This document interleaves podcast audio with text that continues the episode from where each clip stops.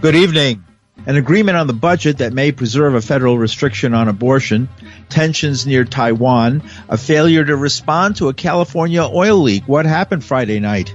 The court hears a case on whether to make torture details public, and a bombastic union leader is a target of a federal investigation. Was he involved in the January 6th uprising in Washington? With these and other stories, I'm Paul DiRienzo with the WBAI News for Wednesday, October 6th, 2021.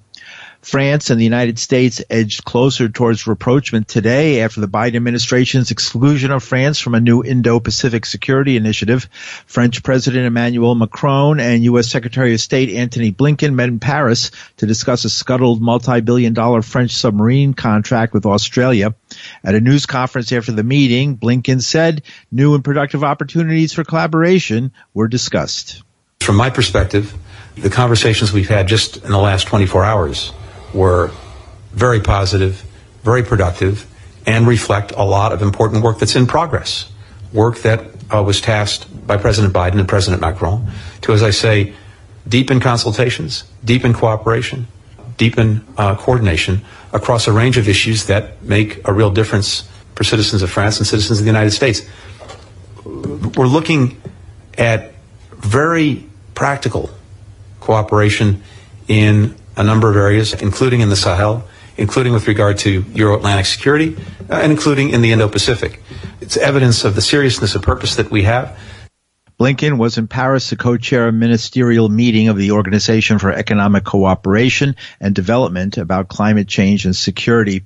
It was the highest level in-person contact between the two countries since the announcement of a three-way agreement between Australia, Britain, and the United States known as AUKUS, AUKUS, that pointedly left out France and other European nations.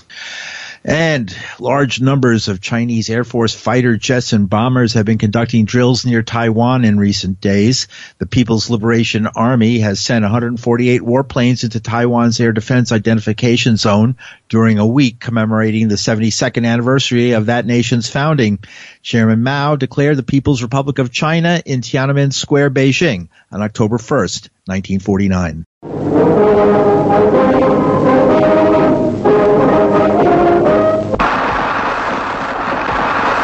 毛泽东。政府对代表中华人民共和国人民的唯一中华政府。After the long Chinese Civil War and devastation of World War II, the former Chinese Nationalist Army under Chiang Kai-shek was forced off the mainland, setting up a government on the island of Formosa, now known as Taiwan. In 1972, President Richard Nixon met with Mao and started the detente between the two often warring nations that's apparently cracking today. On Monday alone, 56 aircraft, including fighter jets and a dozen bombers, made sorties into the Taiwan monitored buffer zone. Defense analysts noted that the mission stopped short of Taiwan's airspace and say it was just a point of pride on Independence Day. Meanwhile, President Biden addressed the aggressive flights today, but not until after he said he'd be willing to pass his two big budget bills without repeal of the anti abortion Hyde Amendment. I'd sign it either way because the Hyde Amendment is anyway.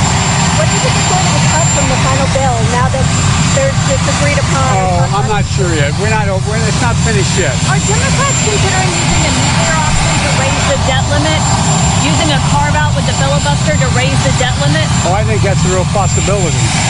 Will you be meeting with more lawmakers, with more yes. Democrats? I'll be on the phone until this is finished, and maybe meeting in person. Any comments would sign up Senator's provocation over Taiwan?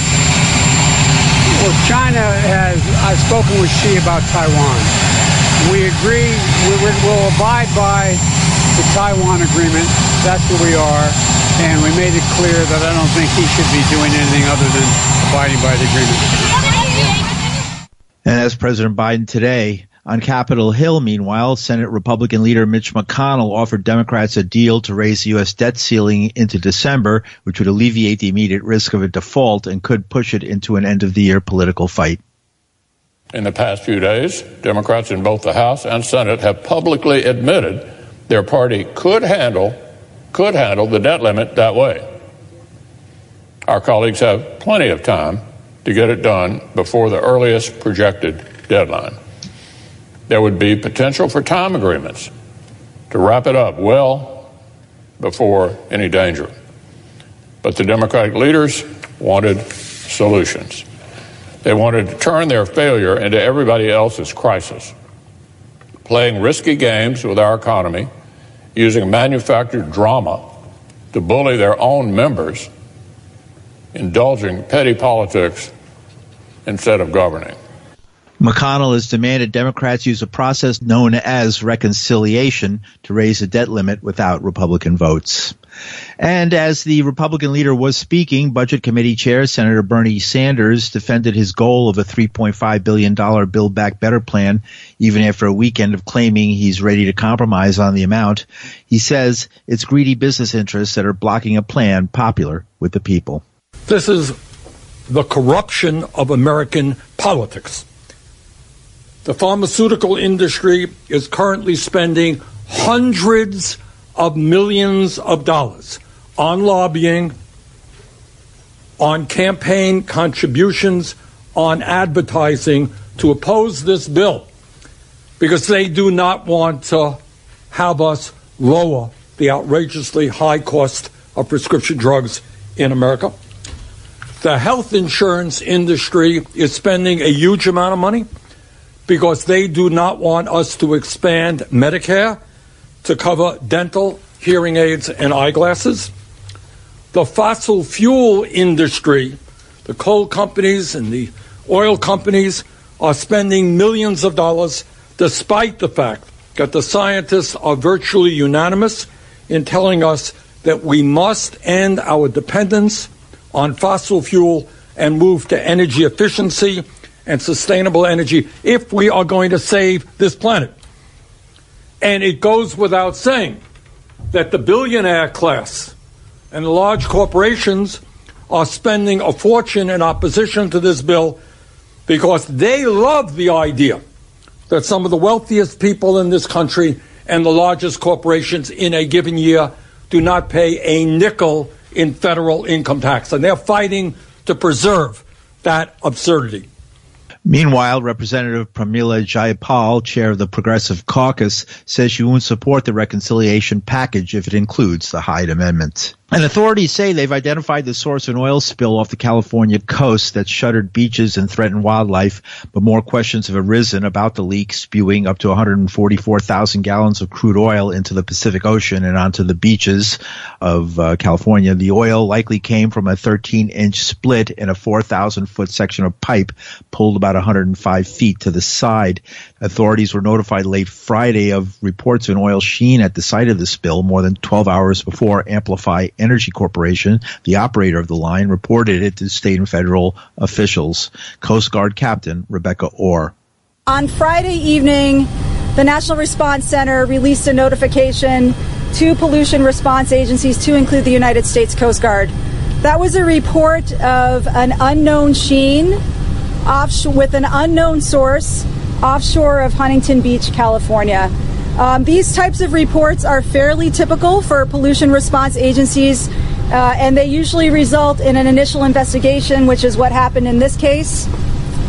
Uh, it is a phone investigation to contact the reporting source and determine um, any additional or amplifying information that will allow us to clarify and determine follow up actions with that report.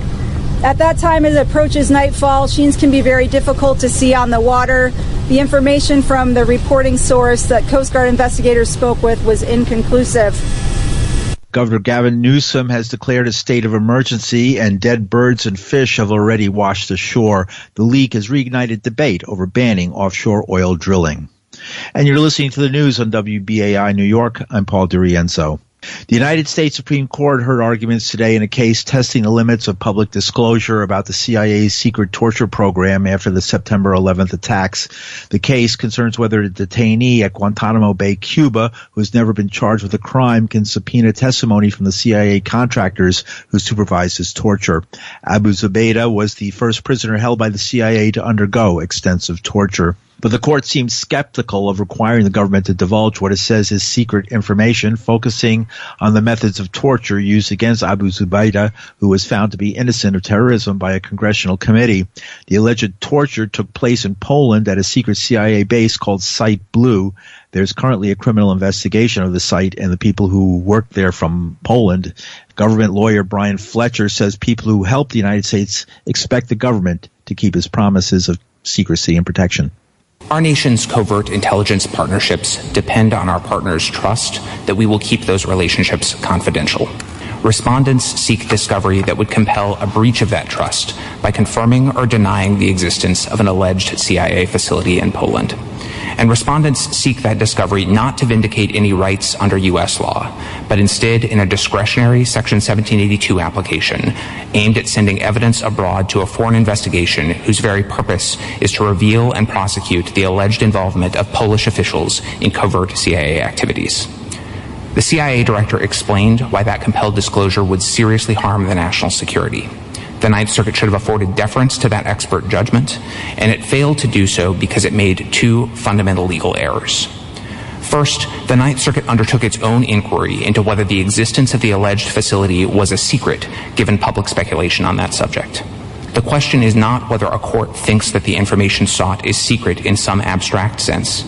It is whether compelled disclosure will harm the national security because there's a critical difference between speculation, even widespread speculation, and formal confirmation by people with firsthand knowledge. The court's second error, it held that two former contractors can be compelled to confirm or deny the existence of the facility under oath because they are not agents of the United States. But again, the question is not the contractor's status under domestic law, it is how their compelled testimony would affect national security. And again, the Ninth Circuit should have deferred to the CIA director's expert judgment that our allies and adversaries would view compelled testimony by these contractors as a serious breach of trust. Lawyer Brian Fletcher. The lawyer representing Abu Zubaydah is David Klein. He tried to sidestep the issue of revealing classified information, in this case, the actual location of the torture site, and get to the heart of the matter. Can torture by the government be kept secret? Let me start by making one thing clear. I'm not planning to ask, did it happen in Poland? The Polish prosecutor already has information about that and doesn't need U.S. Dis- discovery on the topic. What he does need to know is what happened inside Abu Zubaydah's cell between December 2002 and September 2003. So I want to ask simple questions like how was Abu Zubaydah fed? What was his medical condition? What was his cell like? And yes, was he tortured? The case took a positive turn for Klein in a question from Justice Stephen Breyer. He asked, why can't Abu Zubaydah just testify himself? Abu Zubaydah cannot testify. Why not? He's, because he's being held incommunicado. He has been held in Guantanamo. Why? Why? Just out of, I mean, I'm not sure this is relevant, but I mean, in Hamdi, we said you could hold people in Guantanamo. Uh, the words were active combat operations against Taliban fighters apparently are going on in Afghanistan. Well, they're not anymore. so, so what's the? What, why is he there? Uh, that's a question to put to the government. We don't know the answer. I mean, have you filed a, a habeas or something? Get him out. There's been a habeas proceeding pending in D.C. for the last 14 years. There's Well, how, been, there's been no action. They don't decide it. I'm sorry. I mean, you just let it sit there. All right. No, I guess this is not relevant, I- but I'm I- just curious. Personally, I'm not handling that proceeding, but no, we're, we uh, my understanding is that we've, we've done everything we could to, to move it forward, but it simply has not moved forward.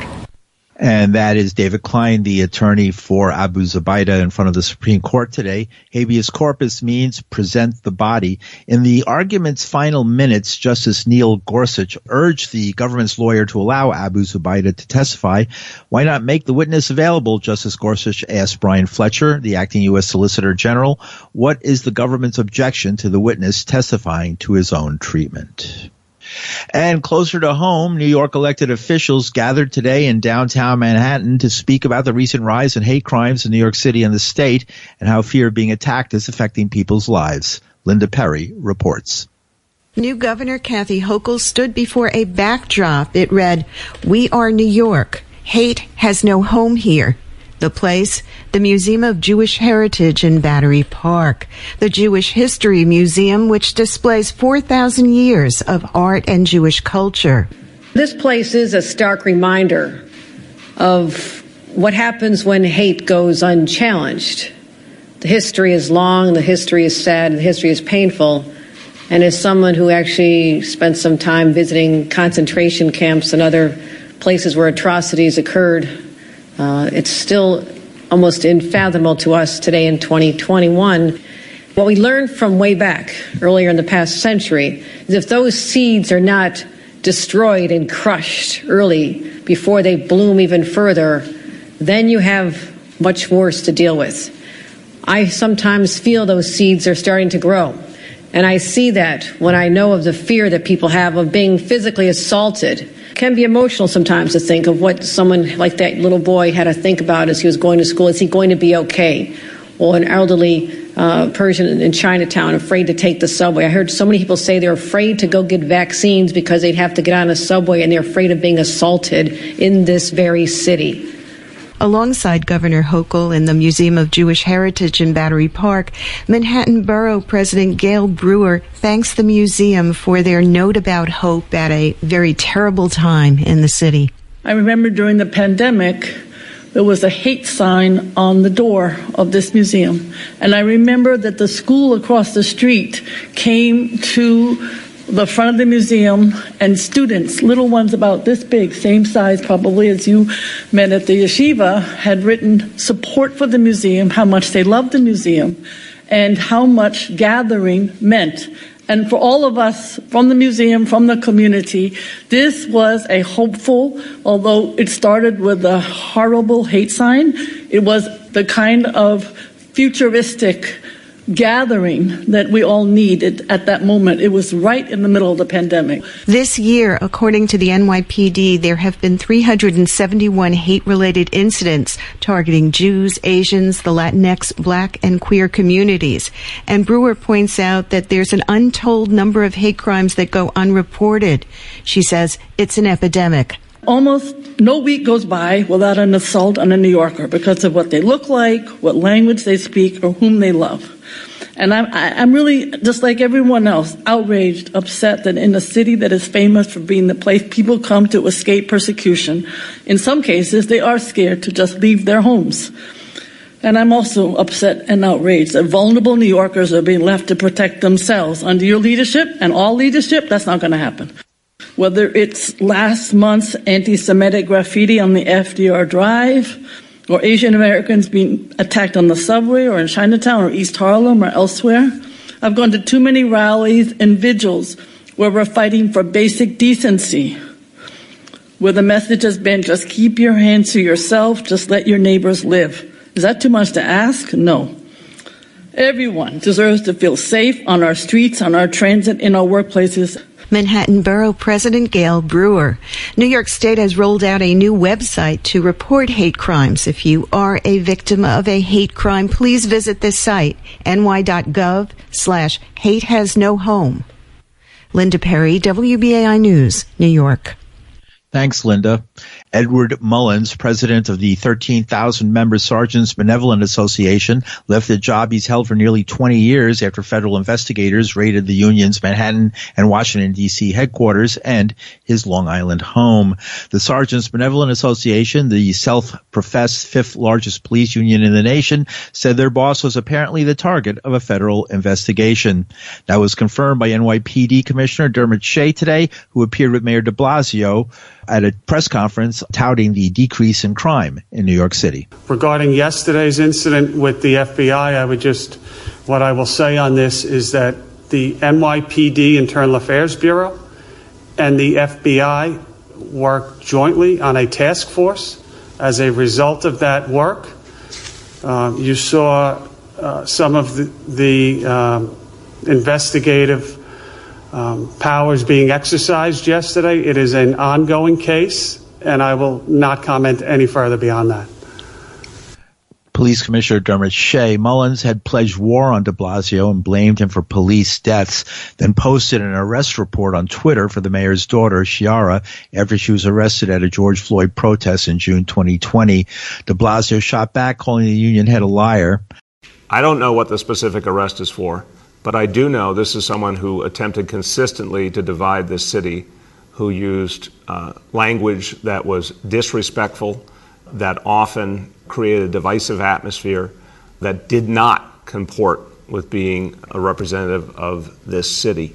And now, on top of it, obviously, there's something else going on. So I want to be clear that my comments predated anything with the FBI. I think what's happened here and the fact that his own union immediately demanded he resign is quite an obvious statement.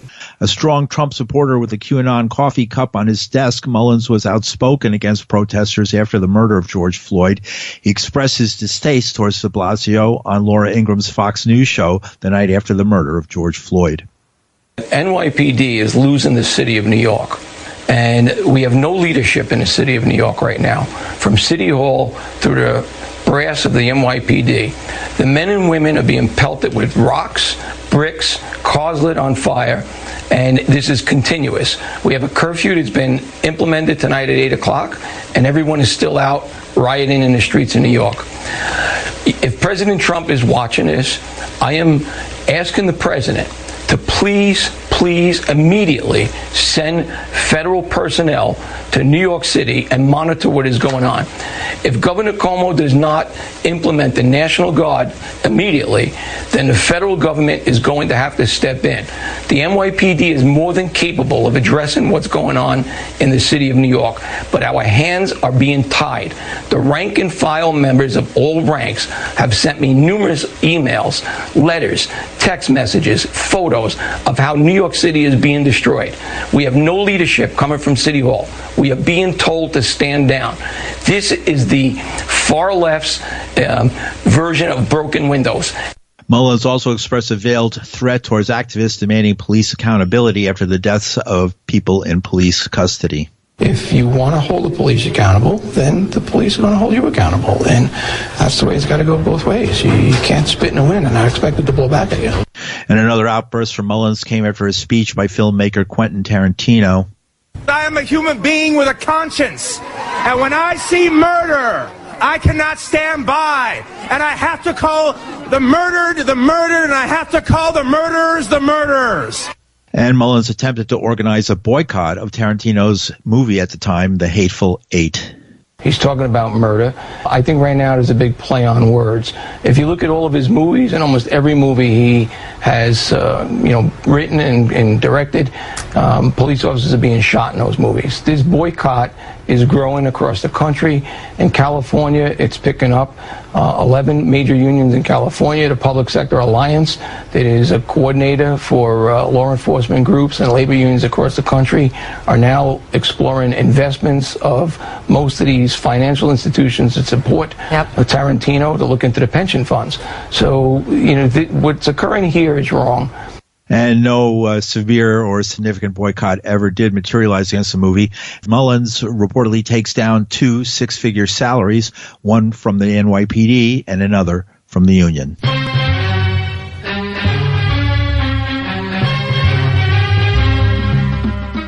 And that's on the news for Wednesday, October 6, 2021. The news was produced with Linda Perry. Our engineer is Reggie Johnson. From New York City, I'm Paul DiRienzo. Thanks for listening.